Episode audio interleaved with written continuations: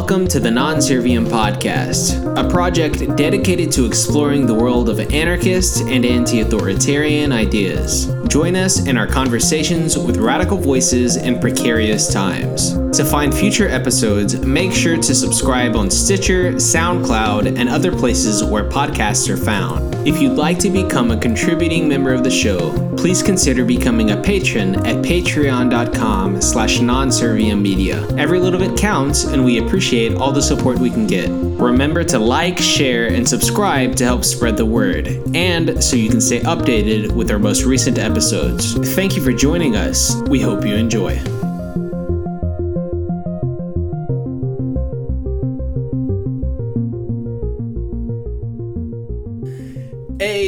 Everyone. Welcome to the Non Serviam Podcast. I'm your host, Joel Williamson, and today we have on Jahed Momand as a guest. Jahed is an anarchist from Portland who went to the University of Illinois where he got his Master's of Science in Biophysics in 2009. He is a former biophysicist, turned internet poker pro, turned data analyst, then UX designer, and finally product manager. He has a newsletter called Against Utopia that focuses on political science, philosophy, and science movements based around anarchism, knowledge, and power. Jahed, welcome to the show. Thanks for having me, Joel. For sure. How are you doing? Good. Just uh, I'm looking forward to chatting with you about really esoteric anarchist concepts. Hell yeah! What's it like there in Portland? What, how's, oh, how's the anarchist scene there in Portland? Oh well, I, I won't speak too many specifics. Also, because I'm not super involved. I have a few projects that I am actively working on, but yeah, the anarchist scene out here is. I think we talked about this before, but it's it's been pretty fractured for a number of years. There are a lot of different factions. Some that don't even call themselves anarchists, but do anarchism, and then and there's like some of your well-known names like Black Rose and all that out here in Portland though lately uh you know there's a lot of cool stuff on the ground in terms of mutual aid projects and the like cuz just like everywhere else in America when you're driving along freeways we're getting a lot of tent cities and such people who need some solidarity in the face of police intrusion and all that kind of shit. So most of the same problems. Yeah. You describe yourself as an epistemological anarchist. What does this mean to you I'd say the stuff I write about, like I'm primarily interested in epistemic anarchism, but like uh, I'm not sure if I describe myself this way. There are other folks like you know Michael Laufer and Four Thieves Vinegar who are uh, essentially their movement is very much at its core an epistemic anarchist movement, and what that really means is that you know first what's this word that honestly I don't even think any of us should be using this word if we're engaging with the broader public because it just makes us look like we're snooty or like academic. but uh, but epistemology is this the the study of the nature of knowledge for the most part. Like how do we justify it? How does it relate to concepts like truth, belief, and things like that? The sources of knowledge and the criteria for it, basically. And so epistemological anarchism is this really obscure movement, I think, for the most part, that basically says that there are no useful and exception free methodological rules for how how we should grow knowledge and what knowledge is valid. So it's kind of a radical stance that opens up a lot of bad possibilities at the same time as it opens up good ones. So what I mean by that is like, you know, if you if you go and you shout things like this even without exceptions, when you say like there are no useful or exception-free methodological rules governing the progress of science, people, uh, especially scientists, might say, okay, so what, what are you, one of these energy healer types? are you one of these people who is like trying to find, you know, a way to. Are you Dr. Mercola? Are yeah, you get what, your snake chakras oil? aligned or something. yeah, exactly. And that's not really it. It's more that uh, the person who came up, who kind of spirited this, and this community who kind of spirited this into existence. Uh, was Paul Feyerabend, Imre Lakatos, who probably wasn't an epistemic anarchist, and then like the Stanford Disunity School of Philosophy. And basically, all they're saying is that the method that we're taught in school of like you know we see something we observe something in nature we form a hypothesis about how it works we design a controlled experiment and then we run that experiment and we interpret the results and we and everyone doing this in a community together figures out things that we then are able to derive objective facts about the world because we have direct access to reality in this way basically epistemic anarchists showed up and said that's all kind of nonsense it's a nice just so story. It operates like that within a tiny sliver of science, if at all. And most of the time, what's actually happening is that we are basically making progress by any means necessary. And by any means necessary basically means like, again, you know, it opens up possibilities like, oh, well, chakras or, oh, well, magic. And no, actually, it just means that when we're onto something, there are non institutional ways of knowing. There are other ways of knowing than strictly uh, what becomes this sort of like authoritarian scientific view, right? Because the problem is that science itself has become this institution that's impervious to criticism in a lot of ways.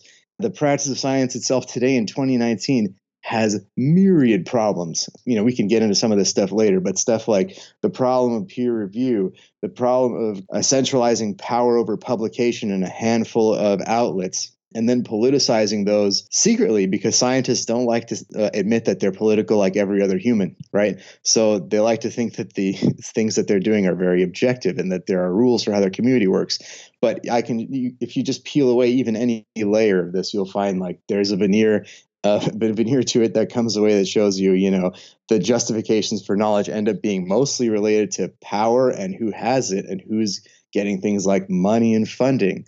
And the comparison is not like really obviously wrong things like uh what is it? Not cosmology uh astrology yeah, yeah. right? And and then things like cosmology. It's more like there we'll get into it too but things like depression the science of depression the lived experience of depression versus the abstracted models that predict how it works in humans and the way that those models are constructed and, you know, epistemic anarchists would say it seems like these models are justified more by how they can be streamlined for the production of medicines than they are really evaluated in terms of their effect on people who are depressed and their experience of depression, which I would argue, as an anarchist, is fully expected.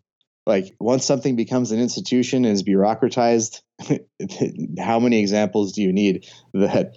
Basically it gets off track and loses sight of the initial reason it came to be and then becomes a self-justifying phenomenon right?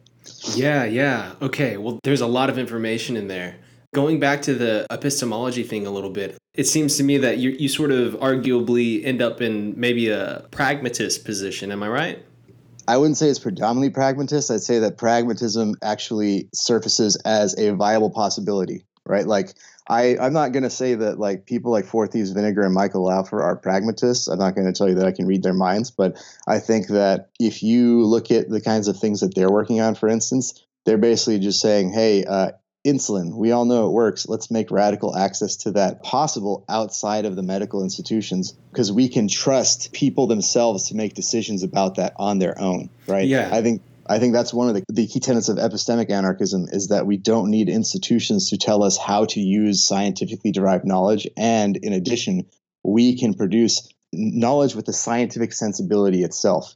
I can talk about the scientific sensibility thing too as well, but just to back up a little bit, what we see in like the academy is predominantly like a rationalist and empiricist approach to how science works. And Paul Feyerabend, in particular, looked at the case of like Galileo and Copernicus and said, actually, it's funny that we treat this instance of Galileo upending the dominant model for heliocentrism. And we look at it as a case of, you know, where he sort of rationally analyzed the uh, pathways of Mars and Venus and the moon and all these other things and came to a derivation reliant on his empirical research. When in fact, you look back on it, he relied on a bunch of stuff. He relied on propaganda. He relied on rhetoric. He relied on epistemic and aesthetic criteria, which arguably a lot of this aesthetic criteria still exists today in science. I'm talking about things like when someone says, when a physicist says, the theory must be elegant or it must be simple as a criteria you'll see that pretty often. Like they'll be like the simplest theories. There are these sort of like heuristics that uh, some physicists will double down on, which is things like, well, this theory is far too complex with too many edge cases and such. The simpler one is probably right. If you've heard someone use that kind of language, they're not really doing this thing that we think is like the strictly rationalist empiricist process of how science works. They're really participating in an aesthetic argument about it, which I'm not even saying is wrong. It's more about saying that exists, right? It's a thing we do. And wow. it's strictly outside of rationalism, right? If you even look at this from the outside and you zoom in and say, all right, who really wanted to maintain heliocentrism? What were the social factors? And how the power dynamic change? How the hierarchies change in the control of society? If you say those people who think this have been and have been telling you that are wrong, right? That's another consideration. It's never just about the facts, right? So that's really just the another big part of this that uh, that Lakatos and Feyerabend and to some extent even Thomas Kuhn were talking about when they uh, were talking about how science works, right? Yeah, yeah. So, what is your political backstory? You said you haven't always been an anarchist. Uh, you embraced oh, it yeah, recently, yeah. and what other uh, political identities have you labeled with in the past? And how did how did you oh. come to embrace what you do now? Oh God, yeah, this will be fun. So, uh, just so everyone, I'll get this one out in the open. Probably like 13 years ago, I was like a hard right LewRockwell.com, like townhall.com libertarian. And wow, uh, I started there, and then like for years, I really started to soften, especially through grad school, through my like 25 to 28 or so. The most, the horrible shit was stuff like I think it was Amash or one of the other shitty guys on that in that sort of ring, where essentially they were just rephrasing what Murray Rothbard was saying. And I eventually I'm just kind of ran with some of these things. And I was like, yeah, minarchism, that sounds good. But okay, what if, you know, if everyone had their own private police and my police fight your police, we're just kind of recreating hierarchies of power here. And it wasn't that I was against hierarchy. I just kind of thought of this as like, that sounds like it'd be way, way worse than what we have now, which is just shitty cops. And I mean, all cops are shitty. Don't get me wrong, but like I'm not trying to say they're good ones, but like we kind of have a these centralized ones right now who are just representing the, one of the greatest evils that ever existed in the state, right? But everyone being their own state sounds terrible, and you just look around at justifying the death and suffering that you see every day in front of you, and eventually it just came too much for me to write off, man. And then eventually like the Black Lives Matter movement especially started taking off around when, when I was 28 or 29 and I got involved with that. And for a minute, maybe like a month, I was almost a tankie. And I mean, I was in the like the Chapo trap house sort of milieu, you know? Yeah. Of the, of the online tanks because I was like, oh yeah, I kind of agree with a lot of these stances. And I was had a dally with socialism, but really, what brought me around to anarchism is the fact that you know since grad school and in the interim period during that whole time the place that I had kind of had the strongest draw towards, you know, criticism of authority was in science. It kind of started in grad school. You know, in order to make progress on a problem, you obviously have to find a way to conceptualize it. A lot of times that the conceptualization is a model of some sort. Uh, the model lets you make progress to some extent. I was working on systems in biology, and uh, a lot of the tools that were coming out at the time we were looking at you know really esoteric stuff like what is a single protein doing with a single piece of dna and then from there making arguments of what's happening inside a cell and I was looking at stuff like that. And then I was also looking at the fact that we keep seeing all these massive capital investments in like biotech, this, that, and the other. But when you look at all the outcomes data, especially in cancer over time, you're just seeing like, are we actually making progress? Are we learning new things? Have the models changed? That was kind of when I was like, oh, there seems to be a lot of ossified models in this type of shit. And I realized one day the moment came for me in like October 2017 when I had, was reading Seeing Like a State by James C. Scott at the recommendation of uh, this kind of guy who's uh, he's like a philosopher. He's an online philosopher type guy. He writes a lot of stuff that I'd call philosophy, but he wouldn't call himself a philosopher. And I'm reading this book and I get halfway through it and I go, holy shit, this entire book is about how authorities use certain tools as forms of social control in order to extract resources, money, work, all that kind of shit from populations under their control. And principally, where I was interested is I had I then finished that book and said, where's the chapter on medicine? Right? Like and that's when i realized like all this time my skepticism about objectifying biology and numbers my skepticism about chronic care management and doctors all that kind of stuff was all really just driving at the fact that they had institutional playbooks for how to address these things that weren't working and that when you call into question the basis for their knowledge and for their power it's essentially an anarchist argument and i'd basically just been anarchist without knowing it with respect to this particular area of life Very and that's cool. when i that kind of cracked me open i looked at all the other arguments for this slowly like i'm working through the old canons of stuff here like you know my desk has uh, some kropotkin uh, sorry for anyone who's listening who hates him but uh, Kropotkin, Bookchin, Durruti, and all those guys. Uh, not an endorsement, just just reading, you know. And that's kind of how I arrived at it. And I was like, yeah, actually, it seems to me that the core problem here is not really anything specific to like reformism you know, like better X, it's really that in a lot of ways, the original hierarchies that were built up to justify institutions were rotten to their core and are doing exactly what they should be, actually. They're performing exactly the job they were made to do. Right. And so that's kind of when I just was like, yep, I guess I'm an anarchist. Wow. That that is super interesting. Lots of uh, interesting turns along the way. You mentioned medicine earlier, and you talk about mental health and stuff on your blog, and I wanted to kind of touch on that a bit. Why is your blog called Against Utopia, and why did you decide to start it? Oh, sure. So, unlike other blogs, like I look at your Non Serviam media thing, and I really love your logo with the uh, the king with the knife. through. So that's fantastic. Uh, mine really is the fact that probably for the two years preceding when I launched the newsletter and then the blog, I had people telling me like, you got to write some of this shit you keep telling me about. You got to write this. You got to write this, right? So I eventually just put a stake in the ground and said, all right, I'm going to just launch this. I don't care what the name is. I'll pick something. And then I realized like for me, the name ended up being Against Utopia because honestly, I'll probably pick a better one at some point. I just need to get it out. But what my idea behind it was, was that whereas our current sort of context or contexts like there are you know tens of them i mean societally or politically right are you know these sort of like neoliberal context where we're we are told to vote and we are told that a managerial government will figure these things out and we should believe in it and things like that.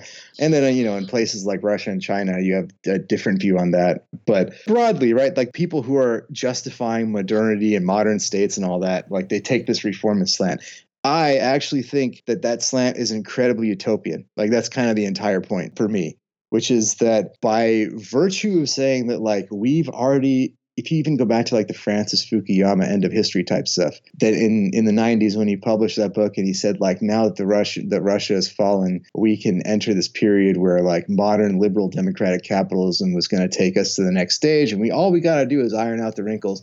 I think that is utopianism of the highest order yeah. because it irons out all of the wrinkles in your various ontologies and epistemologies. And what I mean by that is, I really got to find a better pitch for this, but basically, it means that these people pretend to some amount of like complete knowledge that all they need is time and tools like means testing or you know a number of other things that will let them get us to the right policies where we all get prosperity and i think that that is like devastatingly utopian. And one of the tools they use is things like heroic simplification, which is what um, James C. Scott talks a lot about. And the examples he draws on are things like, you know, the British people, when they colonized Tanzania, they looked at these farms these people had and they were chaotic. And they were just like, what are these dumbasses doing? Right? Like, they're, why would you put this plant next to that one and the other? Yeah. And there was a lot of like pragmatic, practical knowledge these people had gained about how things grow together over time to minimize their work and all that. Right. And the British, the brain geniuses they are, they they aspired to like perfect rows of exact types of crops that would be legible and easy for to tax and all that. And that is really just an act of heroic simplification that optimizes the level of one plot, optimizes the level of 10, optimizes at the level of town, right? And that eventually falls apart because you're abstracting away parts of the knowledge and saying it doesn't matter, but it does, right? And so there is no utopia, I think, that is going to be gotten to that way at least. And I honestly, I don't even think the idea is a good one. I think we, I think we should be against it because it will always come at the cost of crushing someone's interests, neglecting some party's knowledge, neglecting some party as an object, othering somebody, mm-hmm. and that's where I, that's where I kind of came from with it. Wow. Well, maybe I got a self crit because I often use utopia in a in a positive way on this podcast and in general. But uh, would you say that behind utopianism there is this sort of lingering spirit of the tyranny of certainty?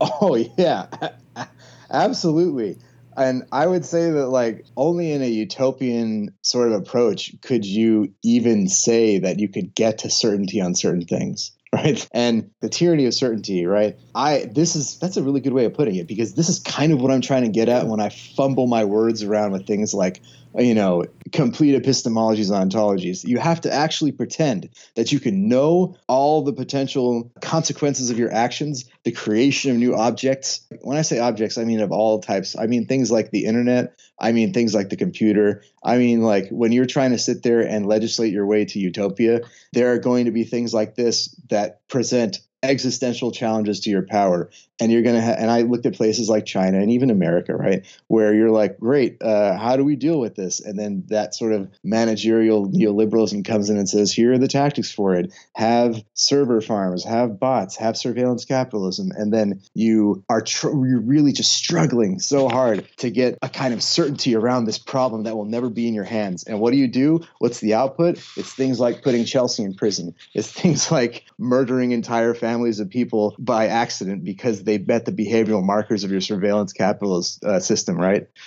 so yeah, absolutely, I completely agree. Well, I can't take credit for that. That's Robert Anton Wilson, and um, not sure if you're familiar with him, but I think that you and him would find a lot of common ground. Yeah, I absolutely have to read him because he's on my list of stuff. Because I've been told now by at least three people that like, okay, you need to read Robert Anton Wilson if you haven't yet, and I was like, nope. I've mostly been on this nonfiction kick for ten years, except for a couple breaks for Ursula Le Guin. so yeah, yeah. Well, he's yeah. got he's got um, some nonfiction also. But yeah, okay. So there's just so much interesting shit with what you're saying. I want to continue on the topic. I've got so many questions for you, but I, I got to get this one last question in before we move mm-hmm. on to the next one. Sure. Um, so, do you think that there might be a difference between authoritarian utopianism versus anti-authoritarian utopianism? You know, in the way that I set it up, I almost think that the anti-authoritarian one is going to collapse into an authoritarian one. I think that the key thing for me, really, is that you have to have very strong defenses against bureaucratization, and it's hard to say what those are, right? Because almost every bureaucracy that's ever created in order to execute against some kind of vision ends up justifying itself instead of looking towards the vision, right? So you have to have some sort of both an information mechanism and some sort of opt-in, opt-out, or contract or something. Kind of everyone is shriek, every anarchist is shrieking on this podcast. Contracts, like the, the, the point hey, being the, that the like, Tuckerites wouldn't be. And by the way, Robert true. Anton Wilson said that he was the last Tuckerite alive. So Right. I remember hearing I think you told me that a while ago too. Yeah, absolutely. But the point being that like an anti-authoritarian utopianism if it's possible again, I just think it's going to be really hard because everyone's idea of utopia is different. You have to have, you have to maximize exit. You have to and maximally respect individual freedom, but you also have to guarantee the basics of life. So you, you know, I'm just talking about things like enclosure and you can't and, pri- and abolishing private property. Right? There's a lot of things here which are not new ideas that I'm still working through myself. But when I think through anti authoritarian utopianism, it almost sounds like an oxymoron to me because every individual's idea of it could be different. And that ends up being like, how do you justify, how do you solve those differences of opinion? And we know how the state solves those representative government contracts and then eventually if you disagree jail and guns right? Like what's the problem with solving them pragmatically and understanding that people have different desires and maybe the project is to figure out the way to work out our differences peacefully I completely agree. I also think that this sort of approach to utopianism could actually be fruitful if you solve the problems of large scale collaboration. So far, the problems of large scale collaboration seem to be more easily addressed by things like economic and legal violence, mm-hmm. right? And that's kind of for me like i don't know enough to say what that looks like yet but i think that there are definitely possibilities like i work in technology so i'm very closely watching things like developments in blockchain not cryptocurrency so much, but blockchains as global information processing mechanisms and as ways to make and break contracts with each other in very specific uh, circumstances, and also just the ability to make to help people collaborate on a large scale towards things. One project in particular, not that I want to get us off track too much, but the the Aragon project is a very cool one to look at because basically their mission statement is making extremely powerful organizations with their technology so essentially when you think about the way that corporations or companies or organizations of any kind are set up today they're all subservient to a state. So basically, they're trying to build software that gives you the freedom to organize however you want. Collaborate across borders without any intermediaries, create your own organizations, bureaucracy free or with your own rules, and have the decisions, voting, finances, everything agreed to and stored in a blockchain with rules set up however you want them to be. You could be democratic, you could be consensus, whatever you want. So yeah. I think there are little pockets of freedom like that that point the way towards like what could it look like to have large scale collaboration and anti authoritarian utopianism. This could be one of them. That's really interesting. Moving on a little bit, there's an interesting line on your website where you say that you draw on James C. Scott's legibility. Mm-hmm. The idea that people or groups of people in a position of power make their subjects legible to them for the purposes of exploitation of resources via bureaucratic modernist procedures. What does this mean? Oh, sure. So I think it's best to think about it through an example. And this just punched me in the face when I read the book the first time. So he was, don't skewer me, whoever's listening to this on the actual history and all that. I'm just going to pull one that I remember. I might get details wrong, but the overall point is that uh, I believe it was like, it was either 13th or 14th century Europe. And Scott was talking about how a lot of the nobles eh, of England and France were looking at things like smallholder farms. Now, it's pretty difficult to tax smallholder farms because, kind of like the Tanzanian example, they're all over the place they're growing a little bit of fruit here. They have they have a communal area for grazing their animals. They have any number of things that make it difficult for a person who's representing the state that's trying to tax them to do their job right?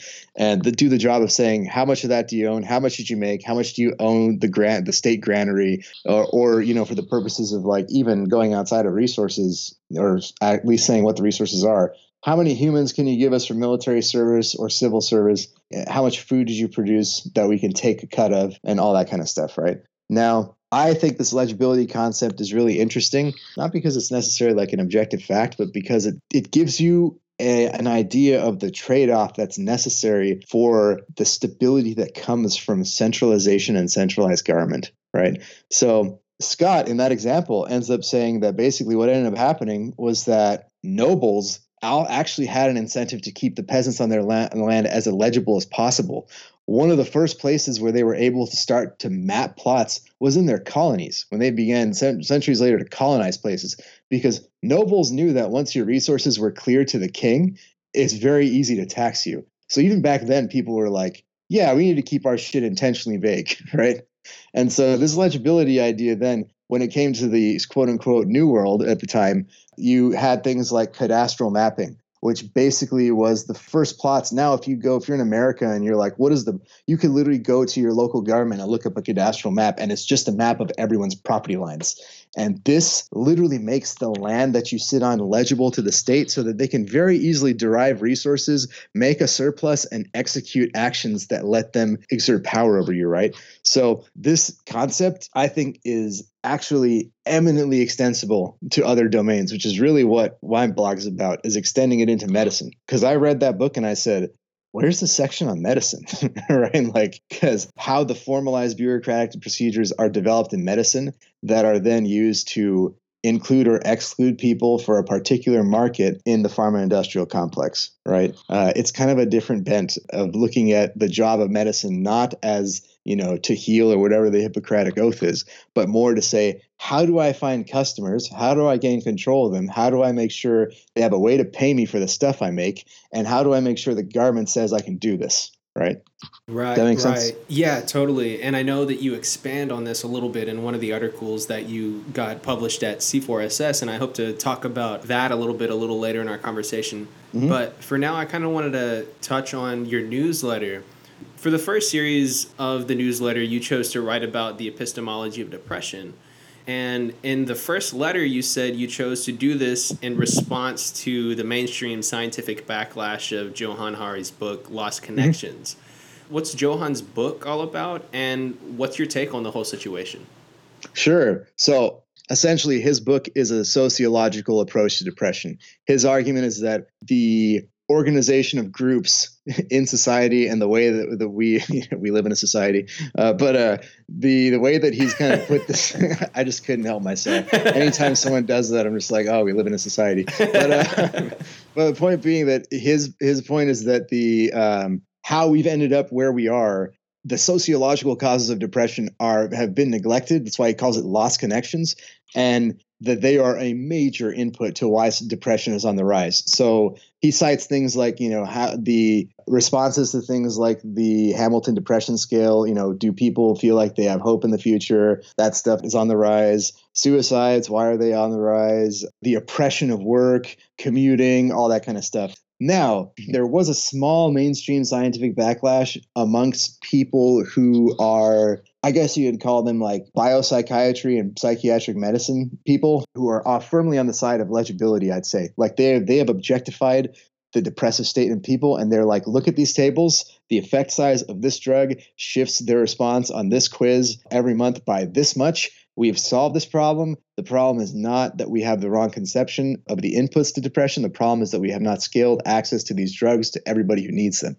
And my take on that situation is that is horrific bullshit. I haven't got to the end of it yet, but I'm, I'm working on the next essay. But uh, my take on the situation is that both things matter, actually, because the sociological and the psychological inputs have a physiological effect. Like this is not this is not at all like a, a racy statement if you look at some of the literature on this, but a handful of reviews which I've also kind of deconstructed show that like your perception of your own circumstances in the future can actually affect the inflammatory state in your body. So I'm talking about the inflammation in your brain, the deployment of cortisol and other hormones that increase inflammation, the deployment of serotonin. Your perception of your own circumstances can affect those levels getting dominated at work, having a really shitty job, having no way out of that, being short on rent, all these sorts of sociological causes end up manifesting physically, right? And that's not a racy statement at all. It's not the same thing as like, you know, chakras and energy healing and shit. So I started writing about this because I would like to show people how you get to a point where a bunch of scientists who can perform the ritual of science can castigate you with data tables and say, ah, you idiot, this is all that there is. Like, how do we get to that, right? And why is that not the full picture? You know, it's not even, I'm not even treading new ground here. I'm going to quote Robert Sapolsky, who's a sort of famous physiologist, primatologist, and, and psychologist who he wrote a book a couple years ago in 2017 called Behave. It's kind of his magnum opus, and it combines every level of this ontology of nature and nurture that we just talked about. He starts at the level of a single gene and what's happening when a sort of psychological stimulus of some kind, you know, quote unquote, good or bad happens to the organism. And through each successive chapter, he moves up in that ontology. He moves up to neurons, he moves up to organs, he moves up to the level of behaviors between people, behaviors of groups. It's really a fantastic book, but the overall point of it kind of happens in the middle of it. It's a really great little point he makes, which he says that at this point, he goes, there is no real, and I, he ended up being mostly proven right on this front. Absolutely. That's at least with respect to depression. He said, there's no point in saying that the gene is responsible for something or that the environment is responsible for it. What these are is likelihoods that are increased or decreased by a particular gene being in a person, and that person being in a particular environment where it becomes, you know, likely or much more likely or much less likely for that particular state to manifest. So he is all about gene environment interactions and that that is the sort of level that you should be looking at these things. An example is um, there is a serotonin transporter called 5-HTTLPR. And for the last 20 years, people have been doing like genome-wide association studies of this going like, let's try and find out if having 5-HTTLPR influences your depression risk. And like reams of papers were built up on this. And then very recently, a great review was released basically saying that this is total nonsense. And a lot of people have kind of shut down their 5-HTTLPR studies. They realize that years later it doesn't matter. But it's not necessarily that it doesn't matter. It's that if you have a particular variant of 5-HTTLPR and you happen to have a shitty job where everyone yells at you every day or your shitty boss, it moves the goalposts on you every day, or you're super precarious and you're working part time, then having that plus the other sociological, you know, somewhat causative factors leads you to a situation where you're more likely to be depressed, right? Yeah, that seems clearly intuitive to me. I don't, I, I couldn't imagine it being solely one or the other when it comes to that. But you know, we see this a lot in we see a lot of depression in radical spaces. Like, why does it seem that so many radicals suffer from depression, and what's the best way to approach this issue? Oh man, I think about this one a lot. My theory on this comes from a psychological theory. Uh, there's this macro theory of behavior change called self determination theory. I actually think that a lot of radicals should learn about this just because it opens up so much more space for us to talk about ourselves, our problems, and our agency in the world. So, first, there are three tenets of it. The, the basics of it are that every human has basic psychological needs for autonomy, relatedness, and competence. Autonomy, I hopefully don't need to speak too much to on the Anarchist podcast, but basically, we want to feel like we have agency in the world and that we can affect change in the world, right? Uh, relatedness is that we seek to make new connections with people, have have rewarding relationships, and deepen those relationships. And competence, we seek to just get better on the things that we want to get better at and feel a sense of self efficacy, and also just a perceived sense of self efficacy. Now, when I think about the average radical's life that I know about, when I think about autonomy and affecting change, and I think about the movements that I haven't been a part of in the last 20 years. You know, I'm talking even 30 since the WTO, right? When I look at that, I really think that our need for autonomy is super difficult to fulfill, right? It's not that it doesn't get fulfilled, it constantly is. I look at successes like momentary successes, even like No DAPL, Occupy, some of the people who are working with mutual aid disaster relief, people who are doing border relief, you know, going out there and forming autonomous movements to give people water and food or crossing the border, right? There are wins, right? But it's really hard for us to get the sort of acknowledgement of our autonomy in the world on a constant daily basis. I think that need to affect change and to feel like we can change the world, like actually have some agency, is extremely difficult for a lot of radicals, man. And I think that self determination theory basically says that if you aren't fulfilled on that front, it's will lead to things like systemic inflammation, like all the things you see almost in like solitary confinement. There are reams of studies that look at stuff like this, and the lack of autonomy has a very real lived physiological impact. And I, that's why when I look at you know why are so many radicals suffering from depression, it's kind of expected almost from the from the first principles of self determination theory. You know. It's like if we weren't aware of our lack of autonomy, maybe so many of us wouldn't oh. suffer from that. that that might be true, but it's funny because you can run with that argument a lot of ways, right? It's almost like the fucking red pill argument, right? like, uh, would you rather take the blue pill and go back to you know thinking that voting works? God damn. I, I, honestly, for me, I, it's pro- it's a problem I deal with, man. I have a five year old son, uh-huh. so I, I think about this shit all the time. Where I'm like, what am I doing today? Not not that my kid's life is the only one that matters. This is the one that this is how I think about it. I think about it as he's going to be in a world of people that need to support that he needs support that need to support him. And what is that going to look like? Because it's really not about him, right? It's about like what does that world look like? and how do I act to bring that around about today with my friends and affinity groups, right? Yeah, uh, definitely. But yeah, I think that's like kind of the the short-ish answer to why a lot of them are depressed. I didn't even talk about the thing, the precarious jobs that these these folks work. I'm not going to include myself here because I work in technology. Yeah. I I do a lot in, in, in terms of what I can to give money to everyone who needs it. But like, I'm not one of those precarious people my was I was precarious as fuck growing up. I was an Afghan refugee, right? But uh, my my my parents did the old immigrant sacrifice story that makes boomers think this place still works, right? Wow. Yeah. wow. I don't know if you want to go into this much, but you mentioned you had a kid. Do you have any thoughts on parenting in an anti-authoritarian fashion? Oh, fuck. Yeah, absolutely. I do. it's funny. My parents were here visiting for my kid's birthday this week, and uh, we have a lot more frank conversations these days. My dad is kind of a Trump supporting, at this stage in his life, Fox watching, like 15 years, brain rotted type conservative, which I don't know if that shocks people, but he's an Afghan refugee of the, of the Soviet Afghan war, right? So, yeah, that doesn't seem like it would go together very intuitively. Yeah. yeah, not really. But I think that just to take a slight detour here, I make sense of it this way. He's been on SSDI, Social Security Disability Insurance, for 15 years from depression, bipolar depression, right? So when you are in a position where this society tells you that none of the skills you have are useful, he hasn't been employed for a long time, that you know you should just stay home and take these drugs and a talking head on TV tells you that this is not your fault. It's actually the fault of all these people crossing this border, of gays, of trans people, of women, of black people. I'm not surprised that my dad is into this shit. You know, I'm not excusing it, but I'm just saying when you think about it from that perspective, the message just fucking sells itself, doesn't it? right. I mean, yeah, it's kind of programmed into it. Yeah.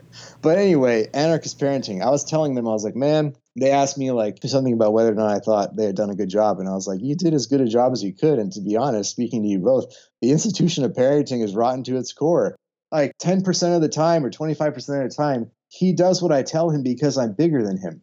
I could do like whatever I can to limit the fact that what I'm doing isn't coming in its core from a place of violence. But when you're a small child and you try to put yourself in the position of that person, when I, even if I get mad at him, it's like the end of the world, right? So, like, trying to be an anti authoritarian parent, it is really fucking hard. And it really shows you really quickly how much of a piece of shit you are if you have any self awareness, actually. because, uh, you know, just kids, kids have their own program. Everyone does. Kids have their own agency. They are always constantly trying to exercise it. It doesn't line up with yours all the time maybe any of the time if your influence wasn't there. How do you negotiate that effectively? Should you even negotiate it right? It's, these are the types of thoughts that fly through my brain all the time. It's very difficult because here's the thing right? I absolutely want to have a kid who's free to express all of his agency in the world that he wants to. When he steps out of this house and goes somewhere else he's also got to have a feeling for you know how this these institutions he interacts with how they got to be this way and what they expect of him. Because right. like man if i do nothing yeah. i actually respect what ends up happening. Because kids kids are pretty damn smart and mine is no exception. They don't actually need a lot of the shit. And i'm talking specifically about what school is doing to kids at age five right? So it's very hard man. And i constantly have to be like i have to have a balance between like okay look clearly this thing I'm asking you to do is stupid. Let me spend some time trying to get you to understand why we're doing it. Let me I just think of all the words I have to go through and I have to respect your intelligence and assume that you'll understand that I what I'm saying, right? And it is hard, it is trying and it's worth it. I think actually if you want any kind of real relationship with your kids. Yeah, definitely. I mean, I, I am so appreciative that you were thoughtful enough to even consider those things because it seems like we need so much more thoughtfulness when it comes to, to child rearing. Absolutely. More than like a slavery contract. Right. a birth and, certificate and who you uh, belong to. yeah. And to be clear, too, you know, amongst as I've gotten older, I've forgiven my parents for so much just because the only people that I don't reserve this level of nuance for are cops and military, basically. because and what I mean by that is like people go like, oh, but those people are poor and they need a way to feed themselves, and I'm like, that's the only line that I draw and say I understand those things, but fuck them. Um, but with parents, right? Like the entire institution of child rearing is so fucking reactionary and controlling, and then at the same time, they're responding to things like we left this country with our house bombed out. We came here literally came here with less than $100 in our pockets. My mom got typhoid in india. My mom was raised by my grandma. Bless her heart. I love her. She's 95 years old. She loves me. All she does is pray for me every time she sits down and faces mecca five times a day. But she was a horrible misogynist actually. Like she had five boys and then my mom. My mom was her youngest child my mom's upbringing was absolutely shitty. She was the slave of that household. She never really told me much of this stuff because it makes her super sad, but she began to tell me this stuff recently, and I began to understand how she raised me because I always had kind of a feeling like she babied me too much. She did way too many things for me. Man, Joel, I didn't do my laundry till I left for college, right? And I looked at it and I had so much, I even had grievances for this. Like, I was aggrieved because I was like, I, I thought for most of my life, my reaction to her expectations for me was that you know like for for example with like grades she was a doctor in afghanistan and she had perfect grades basically her entire life everyone talks about this and she basically would tell me as, as young as like seven or eight she'd be like you don't have to do any of this stuff i want you to focus on your studies i was terrified of making mistakes till i was like 25 basically I actually kind of held a grievance with her and I was like, I'm not going to raise my kid this way. But I realized that that's just a reaction to her parent, to her, to her mom. Her mom made her do fucking everything. Like my uncles were telling me that they they remember her being 20 and sitting there stirring a pot of stock and reading her fucking anatomy and physiology book for her exams, right? At the same time, when there are five fully grown men in the house who could do any of this shit laying around, right? So I think about that. And I'm like, uh, we can all forgive our parents a little bit at least. The entire institution of parenting is reactionary. We have to find a way to do better. yeah, I feel you. Moving back to depression a little bit. Yep. What can we learn from squirrels, bears, and bats? Oh yeah, absolutely. That's funny. I was just thinking of like clickbait titles for my second newsletter. What I what what I ended up trying to tell people here is that you know if you think back to when I was talking about the nature and nurture, is that a lot of the backlash to Johann Hari's book came from you know biological psychiatrists and people who were like, "Yo, this uh, this is a solved problem. We've got effect sizes, we've got controlled studies, we know what's going on here. We don't even need to have an abstraction of the environment to test many of our things with here. We know that so and so gene or so and so serotonergic system is influenced by these drugs, and here's how. Now, what I want to talk about with squirrels, bears, bats, and locusts is that these are models of depression that have been observed and they're almost a century old, some of them, and they completely contradict the models of depression that we have in humans. So let me, I'll just kind of get into one of them real quick. Squirrels, I think, are pretty interesting. Squirrels and locusts uh, in particular. So the red cheek ground squirrel is an Asian squirrel. There were a number, like dozens, probably uh, maybe something like 60 studies that were done mostly by Russian, Mongolian, and Chinese scientists in the mid 20th century. And what they did was they went in and they looked at squirrels seasonally and they measured things like 5-HTP and serotonin. So 5-HTP is one of the precursors to serotonin. And what they wanted to see was just like at the beginning was just like, hey, what if we give this, you know, this squirrel or this rodent or whatever a shit ton of serotonin? Let's see what happens. Very replicable result is you induce uh, what's known as insulin insensitivity and they get fat, they develop torpor, and you trigger hibernation. It doesn't matter what season it is, actually. A very effective way to make animals that hibernate get into hibernation is by just increasing serotonin. So then they outside of that they went and said, okay, great, what happens in actual animals going out there in the in the world as they're, you know, doing this? And there are some very nice graphs, which, you know, if anyone's interested, just hit me up or read my second newsletter. I've cited all this work that show that, yeah, bears and bears, especially in the last 20 years, they've even done some genetics work on them and shown that there are certain parts of their genomes that become unraveled, that are transcribed and produce proteins that then cause torpor and insulin insensitivity and this insulin insensitivity causes them to store some fat. They slow down, they find a place to hibernate, and it's very specific. Now, the interesting thing is that this all seems to happen in relation to a perceived lack of resources in the environment, right? So, if you thought that serotonin, you know, is the upper, right? Like it's the it's the upper chemical, it makes you happy and all that, you would expect that if you injected animals with it and then also looked at the animals uh, sort of uh, native production of this themselves that they would pretty much track with behaviorally with some of the things that you'd see in humans.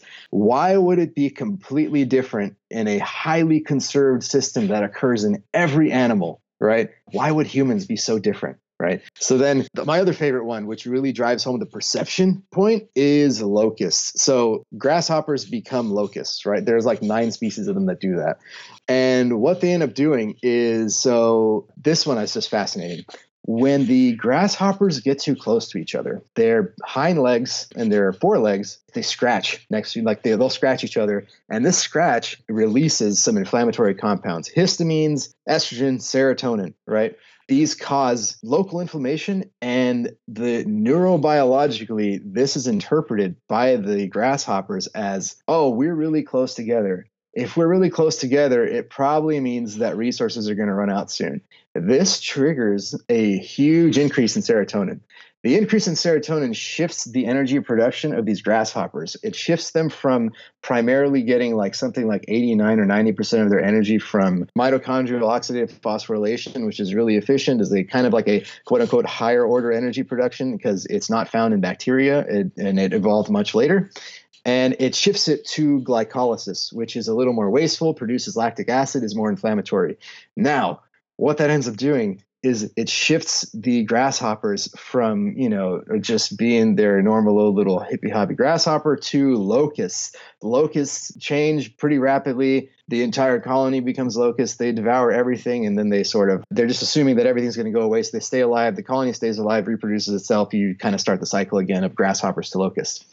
Now, what does that have to do with depression? Well, it seems the one thing that all these things have in common is an organism's perception or understanding I don't want to give understanding to animals. Some scientific anarchist will shit on me, but I'll, I'll, take back understanding. I'll say instead that there is some sort of perceptual system, chronobiological, right? Like circadian rhythm or something that basically, when resources start becoming scant, when the animal starts not eating as much, they kind of trip the increase of serotonin. Glycolysis is increased, inflammation goes up, the animal stores fat or store or does some strategy that lets it get a lot of resources because it thinks that things are are not going to be so great, right? It's preparing itself for winter. Now, how does this relate to depression? Well, the current generation of depression drugs all purport to increase serotonin they're all very complex too, but they increase serotonin and they purport that they solve this problem of experienced depression. The problem is that when you shake out the actual results, about 35 to 40% of the people who take these drugs experience some mitigation in their symptoms. Another sort of 20 to 30% experience no change. Uh, another small percentage experience worsening symptoms, something like 15%. And then the rest, from 1 to 5%, experience increased suicidal thoughts and other really bad things, right? And so if I look at this, I'd say almost all of those bad effects to nothing effects should be expected because we know a lot of the animals where the serotonergic system has evolved, it's actually helping them store energy, slow down, and prepare for a future that isn't necessarily, it's going to be a little bit hard to go through, right? And so if you compare that by that behavioral response between them, I think it's completely expected that if you increase the availability of serotonin uh, at the neuron, you're going to get this kind of effect. And that's kind of what squirrels and locusts and all that have to do with depression. Well, that last question was based upon your newsletter, obviously. And mm-hmm. in the same series, you talk about the ways in which medical knowledge has been built upon the exploitation of black and brown bodies. Can you expand mm-hmm. on that a little bit?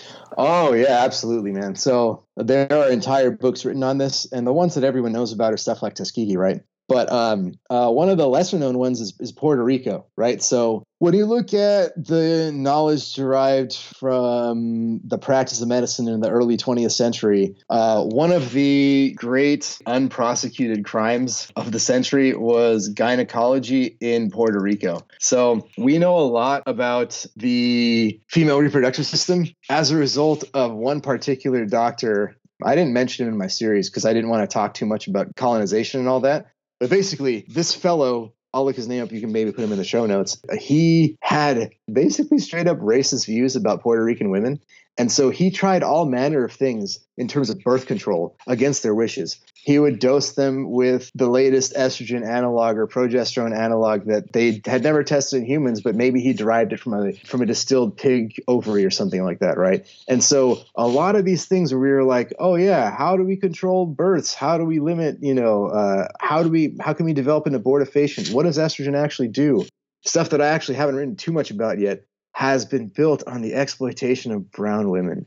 There's like a rich literary history on this, which I'm going to write about someday. But predominantly, when you start to get into the, at least in the mid 20th century, a lot of the base stuff for our knowledge of reproductive health was built in situations like this. And that didn't get any better when we started going forward through that century. It actually kind of shifted our knowledge, our primary knowledge gathering mechanisms shifted from black men, brown women, and all that to, believe it or not, we started mo- doing most of our studies. I could talk about this for like a whole podcast, but we just started doing a lot of our studies on college age white men, right? Because they're everywhere on university campuses.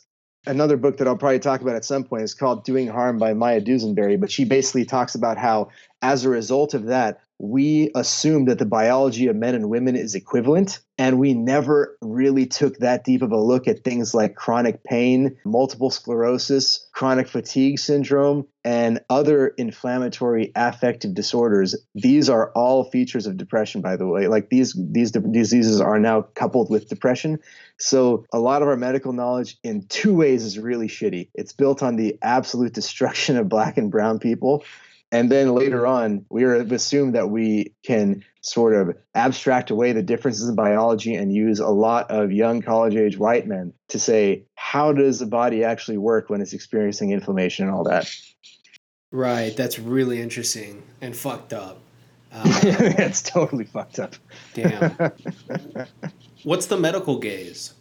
Oh yeah, and I end up talking about that in the next thing. Really, yeah, honestly, it's very hard to do, right? But basically, I was trying to get at what is the what is the sort of narrativity of medicine? Like, how what is its narrative space? And what I mean by that is like if you ask an average person on the street what is what is medicine, what's the job of medicine, they'll be like, well, you know, it's supposed to, you know, uh, use the scientific method to understand diseases and find cures. And it's like, sure, that's like a really nice textbook explanation of it, but how does it do that? Well, one of the ways it does that is what I started to call the medical gaze. I'm still I didn't call it that. I'm stealing that from uh, Michel Foucault. But basically, what he talks about is ways of seeing. So how do you sort of step outside of this and say how do doctors perceive things? How do they think about them right? So the medical gaze and his thing i'll kind of it's it goes through stages and the stages are made up. These don't just happen right? He's not like saying everyone got together and said this is the stage that we're in and then we're going to go to that stage and the other one. No he's just kind of looking back at history and philosophy and sociology and saying these appear to be different movements that happen the medical gaze started as a, a classification gaze around the time that linnaeus uh, started classifying organisms. When we we had the first family trees of species, right? These were so popular in the in the 1800s and 1700s. They started to be applied everywhere medical doctors in particular started to look at the body and say like you'll some of these are still around right? But they would classify things like tuberculosis and then like an inflamed knee and then like an inflamed tongue into the same sort of disease because they share the common feature of inflammation. And then there were other approaches that tried to objectify diseases by the organ systems they affected and on and on.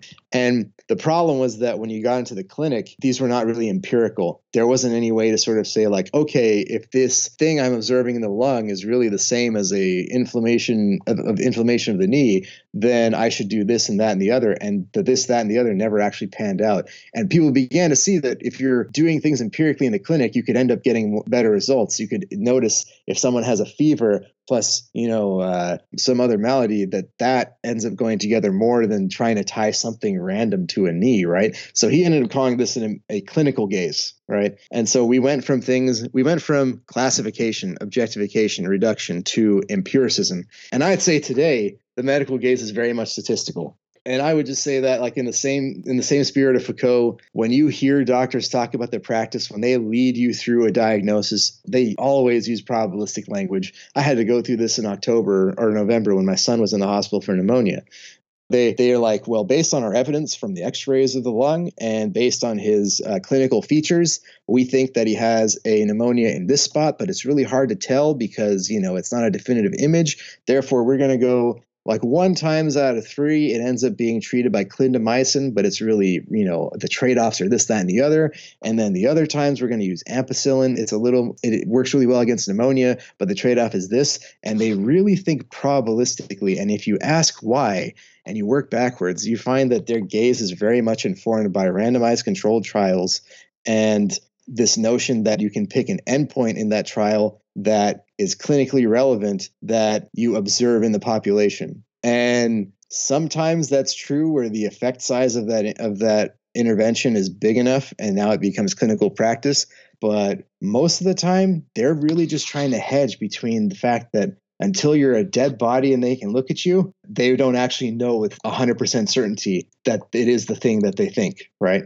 And that's kind of what the statistical medical gaze is. And I want people to understand that when doctors look at you through the statistical medical gaze, that truism about you're just a number is kind of true. But the point is, is that it neglects lived experience and physiology most of the time.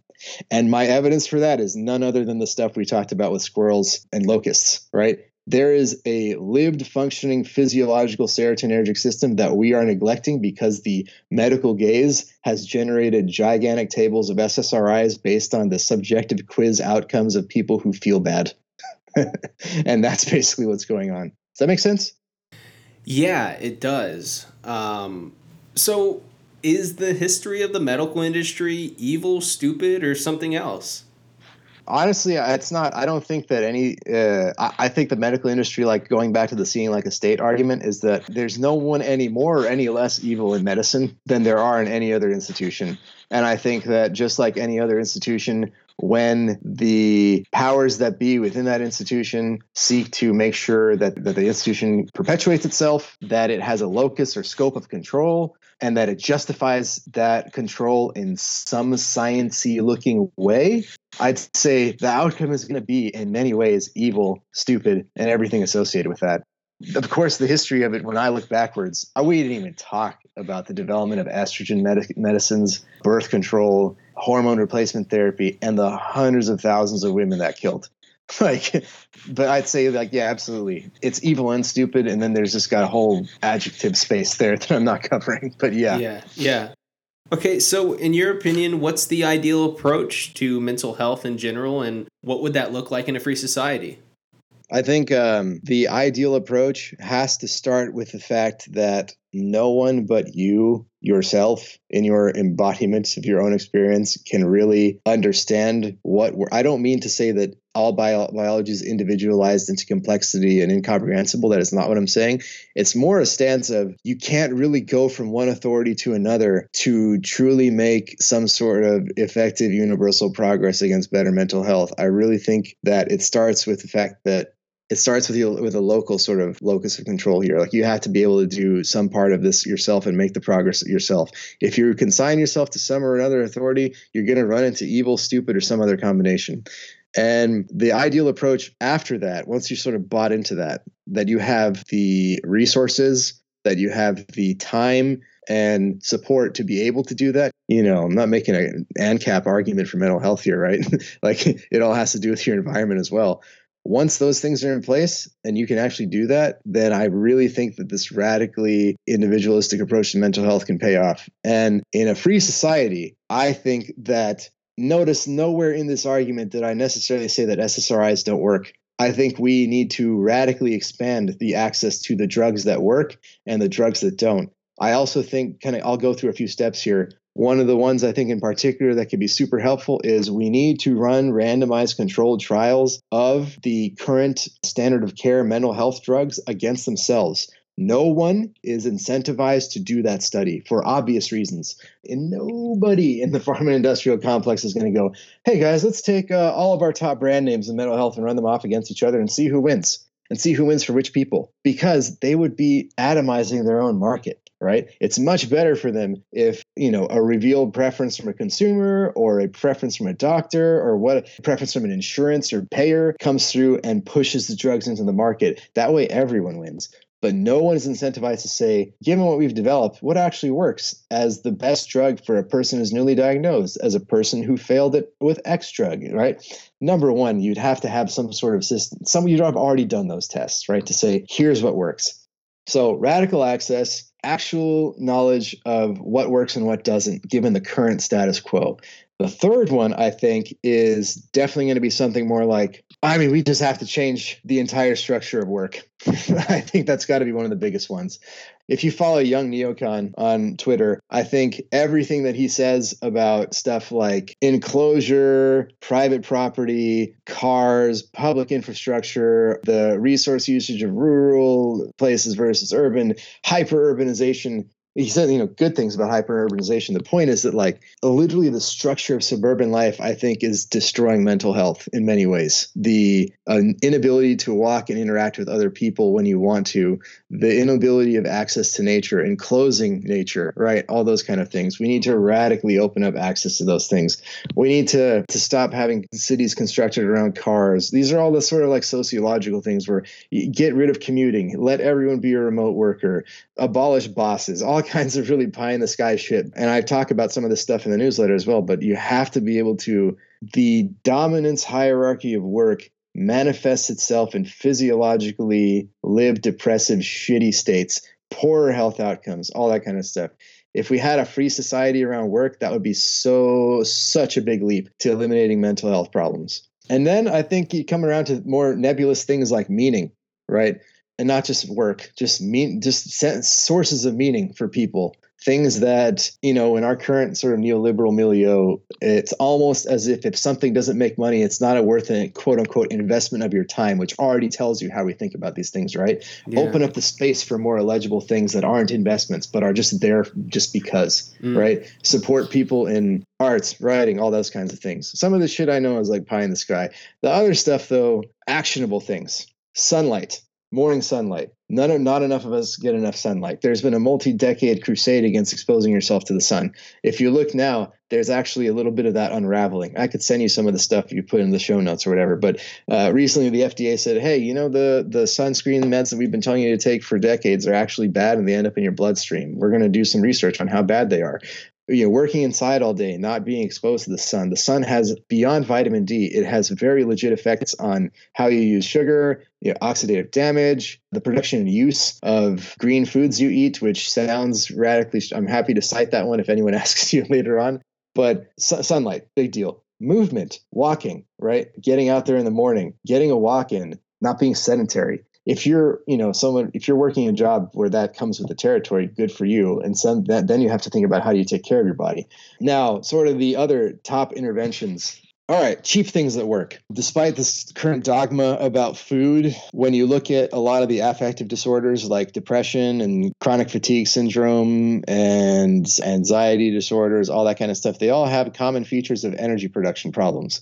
Sugar is actually good for you in this regard if you actually can use it. That means you're getting good nutrition in terms of vitamin 3 b7 b1 b2 all the ones that help you metabolize sugar effectively. Get, getting it you're getting you have access to a complete diet and there are pretty cheap ways to do that as well. For the more precarious i'm kind of happy to get into that later. Aspirin has been shown to have it's super cheap it's everywhere I'm not recommending this, by the way, in case anyone's from the FDA is listening. But um, these are not medical recommendations. But aspirin, aspirin has been shown to have very strong effects, almost on the level of SSRIs. You know, you can get some experiment pretty easily. Theanine, which is a compound in teas, black teas, also has been shown to have very strong effects against anxiety. Progesterone, the quote unquote female hormone, men produce it as well in small quantities. It has very potent anti anxiolytic effects. Coffee, gelatin, this fucking bougie broth movement that you've been seeing everywhere, people drinking beef broth and stuff like that. Mm-hmm. Find a cheap way to make it. That stuff is super easy to make with bones. I've kind of gone through a lot of the dietary ones. Now, if you're four thieves vinegar or whatever, and you're like, what is like the cheapest or what is like the one of the most effective ways to combat depression? I didn't even talk about this because it's coming up in my next essay, but the animal models to induce depression all involve increasing cortisol. So, as far as if you ask a scientist, how do you make people depressed, or how do you make animals, rats, and you know squirrels, and any other lab type animal you're trying to induce depression, in a rabbit, or whatever, they'll say inject them with cortisol, right? And increased cortisol is a common feature of all depression. Everyone has it. There are even genetic uh, single nucleotide polymorphisms tied to that. Just this year, uh, they approved a drug called esketamine, ES ketamine.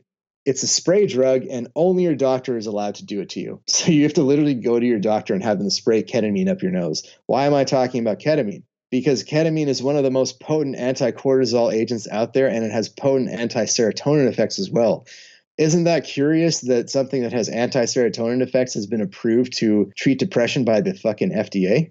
That's a little strange. But anyway, mm-hmm. uh, this is not at all an endorsement of taking it. I'm not a doctor, so don't listen to me.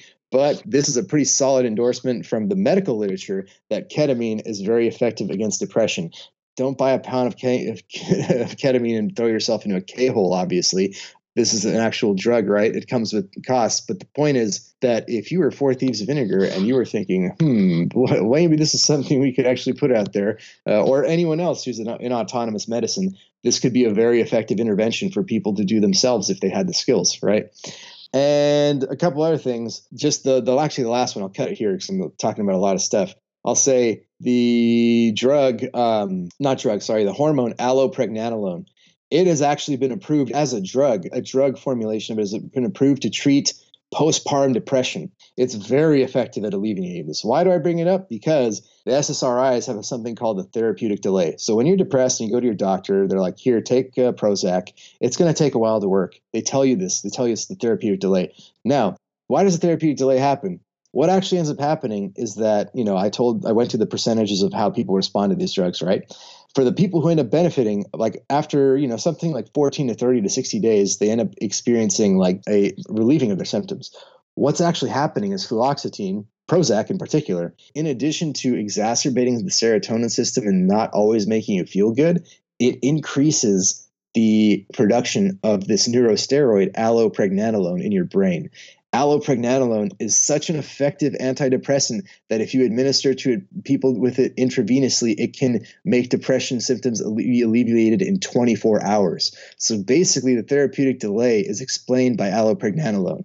If you can find a way to get allopregnanolone to make it to anything like that, that's a very, very effective drug for um, alleviating depression. I think that's everything I'd run through. yeah. Okay. That's a lot. A lot of good information in there, too.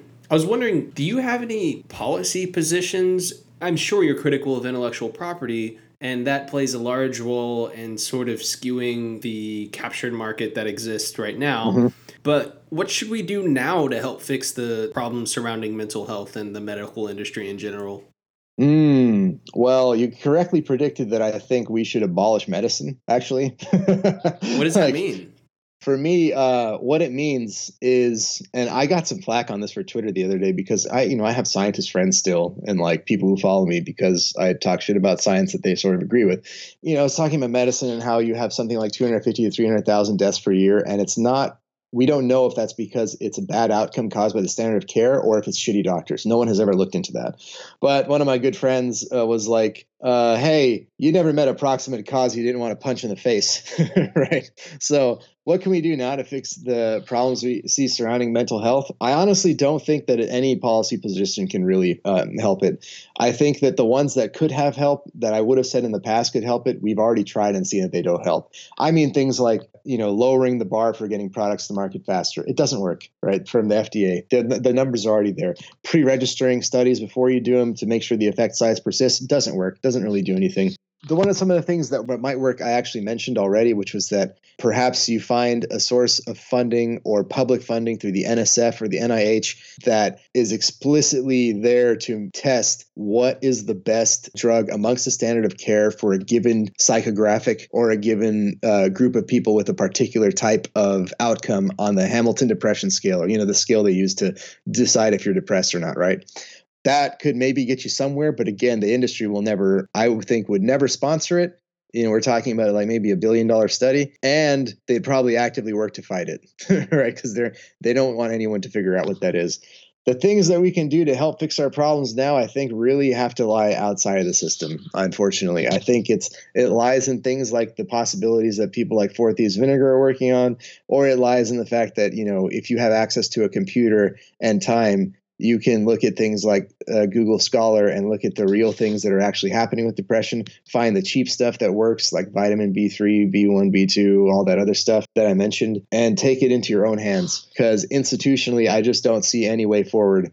The one way I will say, not a policy position, but I think that talk therapy, dialectical behavior therapy, even cognitive behavioral therapy if there are resources out there for you to either get access to these, if we can increase access to those with some kind of policy measure, I haven't seen anything out there for it. In fact, the state has been doing everything they can to take away access to those things. They're pretty evidence based ways to actually address depression with uh, rational procedures, particularly CBT. And if anything, the bare minimum we could do there is educating social workers to perform these procedures and expanding access to them but I'm not going to really throw in my hat in with things like uh, let's train cops how to do CBT, right? like shit like that.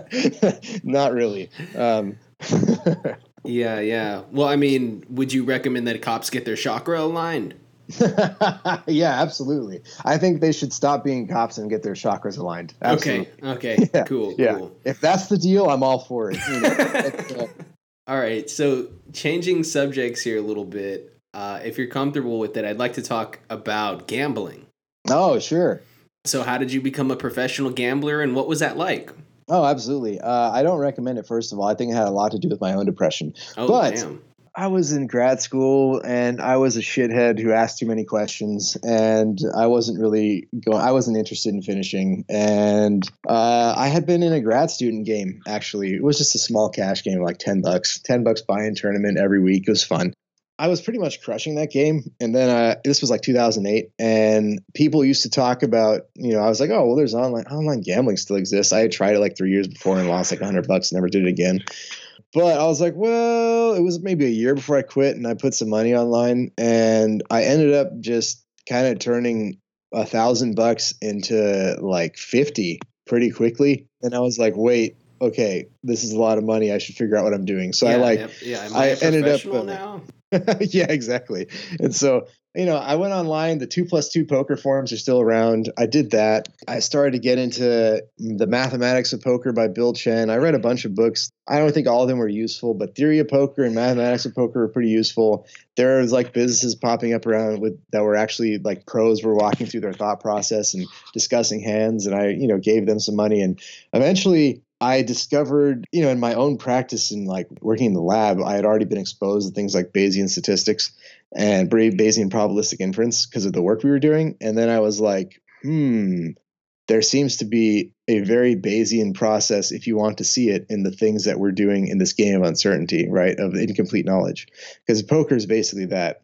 Uh, it's a game where you know you have incomplete information of what's going on at any point not not like chess where you have complete information at every move. And so statistics like Bayesian statistics, this is a very very good application of them basically where you can say given the state of my knowledge currently how do I update as new inputs come in? I mean, I can kind of go through that the equation for this just so people are like, what the shit is Bayes, right? Bayes, it derives something they call the posterior probability it's a conditional probability that is assigned after you look at like relevant evidence for something, after that evidence is taken into account. And that posterior probability's likelihood depends on the prior likelihood of it being true and a sort of derivation of observed data. The, a simpler way to say it is basically you have a prior belief of something being true after you observe some kind of evidence that's related to that prior probability, how do you update your beliefs based on ingesting that new information?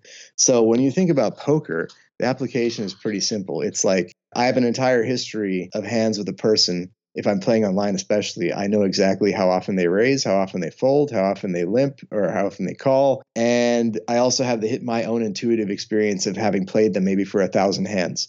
So how do I update based on the last action they took what they like what the likely range of hands is that they have, right? And that's kind of how I got into bridging those two worlds because you'd use Bayesian statistics often in the work that we were doing with optical traps, lasers, and the probabilistic systems we were looking at in terms of which DNA is doing what on what piece of protein and all that kind of stuff. Okay, okay. How might Bayesian statistics be useful in political analysis? Well, man, I shudder to think about a political analysis informed by Bayesian statistics only because it is a tool like anything else. It's not a god.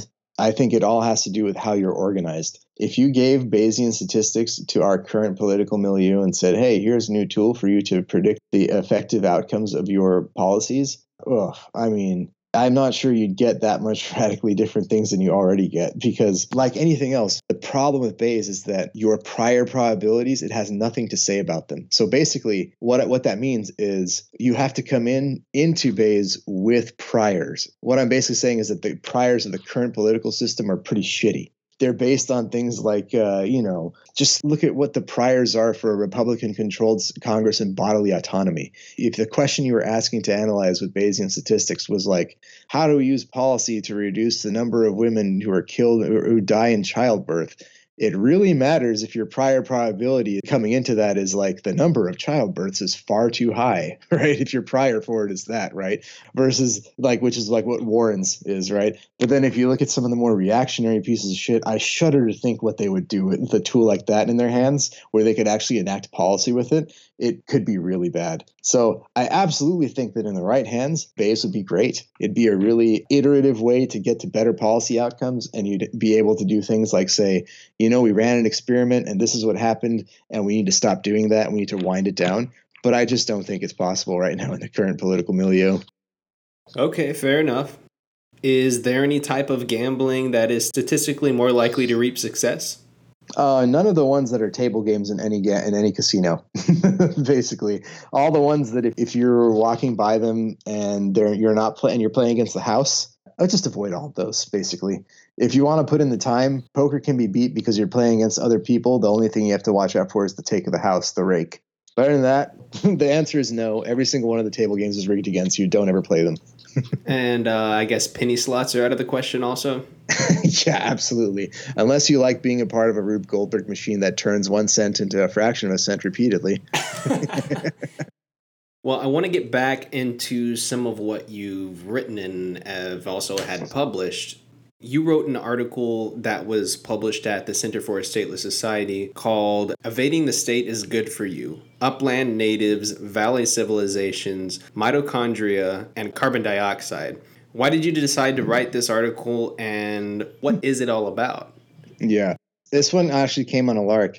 So I've had, you know, I've had my own sort of health problems, but uh, one thing that I noticed in my own experience was that when I go to high altitude, a lot of those things get better or go away. And I had always wondered why. And I started to look into that after a friend of mine was like, he had just noticed that and told me, he's like, yeah, I actually think living at high altitude is probably better anyway. You seem to do better there. And I was like, what? Oh, that's a good point. So then I kind of looked into this, and there exists like reams of literature on the effects of living at high altitude. There are WHO meetings, World Health Organization meetings from the 70s with meetings minutes, entire meetings built around what's happening with people at altitude. Why are they going contra our predictions about, uh, say, cosmic radiation and all that, right? Mm-hmm. So for me, I was looking at that, and at the same time, I happened to be reading Scott's book, The Art of Not Being Governed, which is about the region Zomia so I was reading that book and I was thinking about problems like this, and he had emailed my buddy had emailed me, and I sort of made the connection of like, well, if your health is directionally sort of better and your production of energy is better at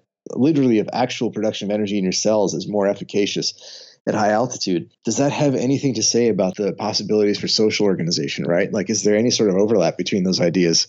And that's kind of where that started because uh, I thought it was pretty interesting to see that people who were escaping the state successfully for decades had managed to find sources of food for themselves that were much more nutritious than that they also benefited from a lower oxygen environment because oxygen does kind of present challenges. Not present challenges but it, the oxidation of things is damaging to cells and that's kind of just a consequence of being alive. When you have less oxygen there's less damage crudely right?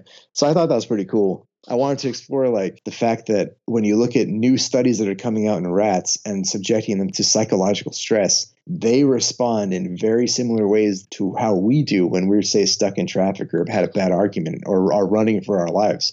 So I thought it was interesting to see like even down to the level of their mitochondria, they're affected in their own sense of what they can accomplish or not. I'm talking about rats here because the situation they were put in was restraint stress. And this is an old experiment that proves the existence of something called learned helplessness. And learned helplessness exists in humans as well. So I thought it was really interesting to say, what if you're at high altitude, you're actually getting benefits to social organization in addition to the biological ones? Besides the Southeast Asians you mentioned in your article, are there any other examples of people living without a state in present time? I think so, but also I'll make sure I shape my definition of this correctly. And I this is mine of my fault. The Southeast Asians that I talk about, they're not stateless people. They're escaping from the state that's trying to bring them under control, very much in that legibility way, right? Well, aren't, so they, like, aren't they at least kind of nomadically stateless? In, some ways yes. And in other ways they're like you know it's not like states are like fighting themselves for control of that. Like there's like one state entity that's like these motherfuckers are going to come out under our control or whatever right? And they have very interesting strategies for evading the state man. Like david graeber and a couple other people go into this but they'll do things like everyone in a small group of 100 will have a different type of name and then like they'll set up literally temporary housing. They'll meet the bureaucrat and by the next morning they're gone a thousand feet up and there's no way that guy can get them it's really funny how they pull shit like this. But the point being there are definitely other examples of people living without a state in our present time. And I think this is why there's really strong sort of internationalist movements. I'm not really an internationalist, but I, there are internationalist movements being built between uh, Native Americans and Palestinians, for instance, right? Like Palestinians are basically stateless right now. And that is why their struggle is so important to any anarchist, I think. And the other one, which may be a little unpopular, is Afghans, my people, I would say they're effectively stateless because the Afghan state is toothless. And they've essentially defeated the United States military after 18 years of war, if you ask me. right? Like the Taliban, which speaks for a lot of the stateless people in Afghanistan, are effectively negotiating with the American government to get them the fuck out of, America, uh, out of Afghanistan. Yeah. So the definition of Zomia sometimes includes Afghans, but mostly it's confined to that Southeast Asian area. But they're a perfect example. That's a country, average elevation 5,000 feet, all kinds of mountainous areas to escape state control. and they've been doing it for thousands of years effectively. I wonder how the military, U.S. military occupation has affected that area as far as sort of uh, autonomous organization is concerned. I like talking about them, but I also don't like talking about them because the Taliban are fucked up. They have features of fascism to a lot of what they do, and they shouldn't be lauded as any kind of a good example. But the people themselves, not all of them are Taliban, right? There are a lot of people who are just like, I'm not going to be a member of a state and I'm going to live, and, you know, this is where I've lived, this is my land, right? So that's just how it works. And so it's not correct to say that all of them are Taliban, but you don't really want to give like a tacit a tacit admission of like, yeah, that's okay, because that's definitely not. yeah, yeah, I, I hear you. Are there any past examples of stateless people that you can think of that might be worth noting? Oh yeah, like I think the ones that I found to be the most interesting, which I think hold a lot of promise for us, are the maroon communities of uh, Central and South America and even the Caribbean. So people who formed really strong bonds between whites, slaves, and natives, and enslaved Africans and native indigenous people of those places who escaped state control. All of them that kind of fit this larger sort of maroon community. That includes like people who are escaping in Florida, part of the former Seminoles, all the way down to like the tips of Guinea and all that kind of stuff. Point being, I think those are worth noting because they point to things like, especially when you talk to normal people about like moralizing about the past. This is one of my favorite things to do is when you go like there's nothing to lionize there. Your your gods are shitty. Your founders were shitty. Stop worshiping these people. And they're like, oh, well, you can't judge them by the morality of today. And it's like, uh, you can though, because there are people who existed in those very times who are doing the things that we're not doing today that were right. Mm. right. And that's why I think especially stateless people are a good example of this. And I'm mostly pulling this one out of uh, Peter Gelderloos's, uh, I believe it was How Anarchy Works, or no, no Anarchy Works. He yeah. talks a lot about the Maroons, and I think they're a great example. Okay. What are your thoughts on anthropology and the way anarchism has interacted with it? I'll tell you, I've read a lot of the modern stuff, and I'm only getting into the older stuff like Pierre Clastres and all that. But I'll say that from what I've seen, a lot of this shit just really is like at its core, like white supremacist. Like it has a really Western gaze to it, you know? And I'm not saying anarchism and anthropology. I'm saying anthropology itself. And mm-hmm. I think that that sort of institutional gaze followed through to anarchism as well. And I think we have to do a lot of work to make sure we don't inherit that baggage. And I don't think we are really when I look at some of the stuff like Marshall Sahlins, Pierre Clastres, and uh, even even David Graeber to some extent. Other than his work with Madagascar, he hasn't really touched that kind of stuff. But I think there are definitely good possibilities there. And I think that we need to reclaim anthropology in particular because it, it makes very concrete what legibility is because it shows you what human experience and human organization is as much as you really can get like a direct access to it. Because otherwise, you're left to the narratives of history and these sort of like abstracted objects of what people are, which is the wrong direction. It's really more towards like making things legible. Yeah. How do you think we appreciate anthropology without without falling into some sort of like super trad mode you know like isn't it yeah like aren't you know isn't that kind of a conservative way of thinking about things Totally, dude. I, I completely agree because I mean, how many how many of us, whomst amongst us, doesn't know a primi who looks at this stuff and goes, "See, numbers are bad," right? Like that ends up being a problem. I completely agree. What what I think it does though is I do think that I'm going to pronounce. I'm going to fuck this up. I think that the Haudenosaunee, the people that were Haudenosaunee, what we call the Iroquois Confederacy, you know, who we basically stole the democratic system that became America from in a lot of ways it's important for us to be able to have a meta rational perspective on this stuff. We don't need to look backwards in the past and be regressive. We don't need to look back at it and say that stuff worked, therefore we should go back to that. We really need to be forward facing. And I didn't even talk, I don't really talk about this stuff because I haven't written about it yet. But a lot of the stuff I'm really excited to write about is stuff about uh, this guy Robert Kegan, and this other guy David Chapman. They talk about um, it's a little made up, but it's like you know uh, uh, stages of civilization they have five stages and the point being that like stage one is the individual it's a person it's your average everyday toddler very self-centered doesn't have a sense of the other. Stage two is kind of like they've developed into my five year old or six year old he has a sense of other people in the world and there's agency in it. Stage three is communal living you know people who uh, have strict rules that are very trad basically. Like rules for deriving knowledge what you can and can't do and people call this the choiceless mode which I think is a very good name for it. It basically tells you that like y- there are no choices. You can't pick a spouse. You can't pick what you are. You follow very strict rules. Into it's very trad, right? Stage four is modern systematic bureaucracy.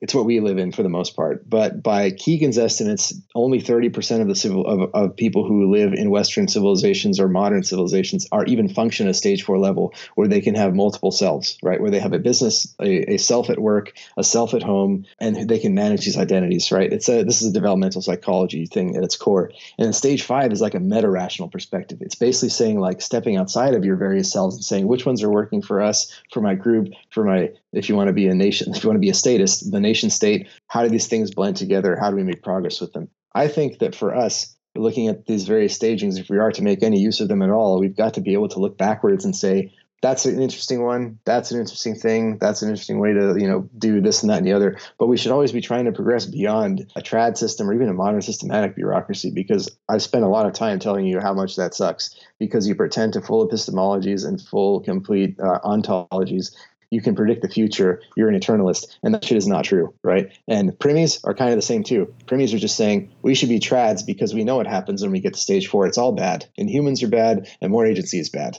right? Right, right. I've got a couple Patreon questions that I'd like to throw your way. Sure. Uh, I know you have a complicated relationship, if not a adversarial relationship, with the title Utopia, but this is mm-hmm. the way it's framed. Can I get a cappuccino in your imagined political utopia? And if so, how? Uh, well, first of all, no, you can't because my imagined political utopia doesn't exist.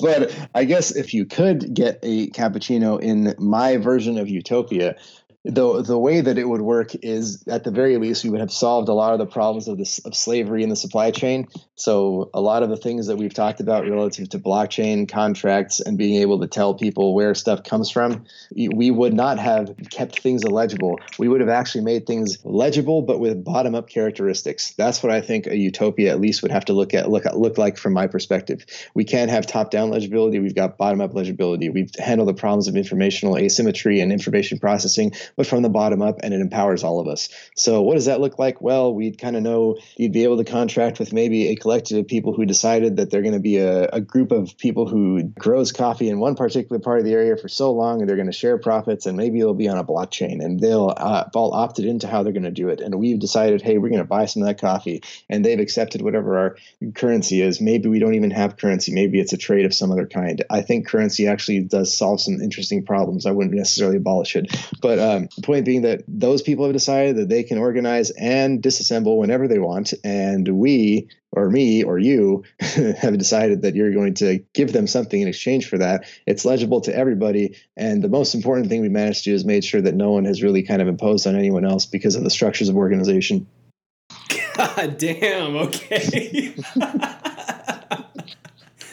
That was badass, man. I'm just making it up as I go, man. But thanks. that works. Okay. All right. The second Patreon question is Where should anarchists visiting Portland go to check out the scene? Oh, so man, that's actually a much better question for someone like William Gillis because I, I work for I, I work with some people that you know I won't really name, but when you're when you're out here, I'll tell you a lot of the stuff around here from what I've seen in 2010 2012 um, there was a lot of shit that went down in portland but one of the ones i'd say that you should check out is the social justice action center in southeast. Um, i don't know if these people still meet but there was usually a pdx anarchist general assembly there up until like a couple years ago. That usually happened in january. They have a little info shop there as well great places to read um, and there were some really cool reading groups PDX Black Cross in particular, you can contact them through their website. I mean, you should be familiar with Black Cross, hopefully everyone who's listening. But um, there's also, they've worked with in the past the Anarres Info Shop and Community Center. I don't know if Anarres is still around. I, that was a few years ago as well. But it's out in North Portland and should be easy to Google. Definitely worth checking out and I'm not going to name any other names, but there are definitely some groups who are doing some awesome work on uh, uh, homeless solidarity against against what the cops are doing out here to the uh, tent cities and all that. Yeah, okay. There's a lot to check out on that front. Awesome. So Towards the end of these interviews, I like to do a lightning round where I name a thinker or an idea and I have my guests respond to each item in one minute or less. Are you down? Okay. Yeah, let's do it. Psychoanalysis. Probably total garbage when it first came about. We should probably pick it up and try to see if we can make any progress with it because the current system completely neg- neglects like personal meaning structures at the expense of radically rationalizing everything away with medicine. Racial realism. Oh God, kill it all. Just anyone who has that idea, just get rid of it. Ugh, disgusting. Turns my stomach. Neo reactionaries. Oh, neo reactionaries. God. Well, first, there's like one in a hundred of them are smart and we can learn something from them. They just end up with awful conclusions. Just terrible. Tankies. Oh, yeah. Tankies, my recommendation to you is read Commune Magazine because Commune Magazine seems to be poison pill anarchism for tankies. There's something about horizontalism or mutual aid or uh, anti authoritarianism sprinkled into every article. I recommend it for you, tankies. It's good medicine. Scientism. Uh, one of the top five or ten greatest evils of our time. Uh, as none other than that, I point to things like the ascendance of the intellectual dark web, the inability to destroy Nazism and fascism, uh, and really just the dark side of the enlightenment though i kind of hate kind of that sounds like i'm saying and saying the dark enlightenment is good. What i mean is one side of the coin gives us you know scientific rationality the ability to ask questions models of nature and you know the bridge from natural philosophy. The other side of it justifies things like the scientific classification of all of human activity which is obviously bad. The dsm oh it should be abolished. Total nonsense pseudoscience just a book of fancy rituals that's probably no better than you know like things like the Necronomicon. Agnosticism. Oh, I don't actually have a stance on that one, though I am an atheist. I guess I don't have any problem with it, but uh, I guess you don't really you decide not to make any of your own epistemic bets. I see, and that's fine. Tony Gibson. Oh, Tony Gibson. Gotta respect the. Um, I hope I can act like that if conscription or anything like that comes my way. but very much respect that guy. Badass. That's the way you goddamn do the fucking lightning round. nice. All right. Are there any on the ground liberatory projects that you are currently excited about? Oh yeah, absolutely. Mutual aid disaster relief. I heard about after I had done certified emergency responder training, which is what the uh, first of all, I'm not a cop, but second, uh, it's what people, it's what FEMA, it's what FEMA like certifies citizens in, and like how to actually respond to disasters. It's centralized and shitty, and I was like, this is dumb. But I learned some cool, a few cool skills from it. And then I heard about mutual aid disaster relief, which I think is really cool. Uh, the type of thing we should be doing, particularly within the next like 20 years when shit really hits the fan with climate change. And the other one I've talked about a lot, I really respect what Four Thieves Vinegar and Michael Laufer are doing. I think that those are really awesome projects that hold some strong liberatory potential, especially for the hundreds of millions of people who are suffering from diabetes and the you know tens of millions who have who have to uh, use EpiPens. What's your advice to people just becoming interested in anarchist ideas? Uh, I would say you got to get first a really good mix of doing versus theory because uh, there's definitely a tendency to get too much into the theory and reading a lot about it when most of it is going to be doing it. So find people like you who think about the same things you do, think of projects together, get shit done. You got to take care of yourselves first. Burnout is huge amongst activists, especially ones I know here in Portland. That self care shit is kind of a trope, but it's also true. So do that so that you can actually do anarchism. What's the next topic you plan to tackle for your newsletter? Oh, I plan to put a bunch of the stuff that I talked about down into another newsletter that says what is the, an actual, actually fruitful theory of depression. Uh, you know, I talked a lot about cortisol and I talked a lot about inflammation. Um, I want to just put that with all the references down. The next thing I want to talk about is here in Portland, there was a recently at TechFest, there was a smart cities initiative. It was a couple months ago, it was in April, where some guy from Tel Aviv came down and talked about how they're turning the city smart with technology. And that means like basically giving citizens access to stuff like, you know, telling people about potholes and reporting crimes and all that and how well it's going in Tel Aviv. And I want to actually write a thing about that because there were some BDS protesters who disrupted them and that made some very good points uh, I want to talk about how that overlaps with the seeing like a state concepts of legibility and also why we should be resisting smart cities. Where can people go to subscribe to your newsletter and how can they support you?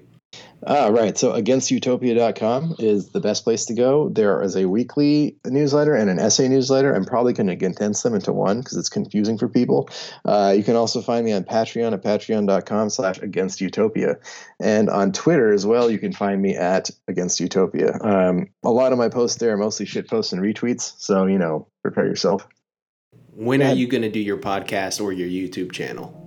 Oh right, yeah, I got to get on that. I think uh, I did a I did a fake podcast of sorts with a friend of mine for about two hours. It went pretty well, so I'm thinking probably by the end of June you'll maybe see one, and the first episode will probably just be me doing a little overview of the main points of the serotonin series, and perhaps telling people what they can actually do. Hell yeah, your Twitter is at Against Utopia, right? That's right. Jahed Momand, I had a blast talking with you. Everyone needs to check out his newsletter and also follow him on Twitter. Thanks again so much for coming on the show. All right, Jahed, we'll talk to you soon. All right. Nice chatting with you too, and uh, thanks for listening. Of course.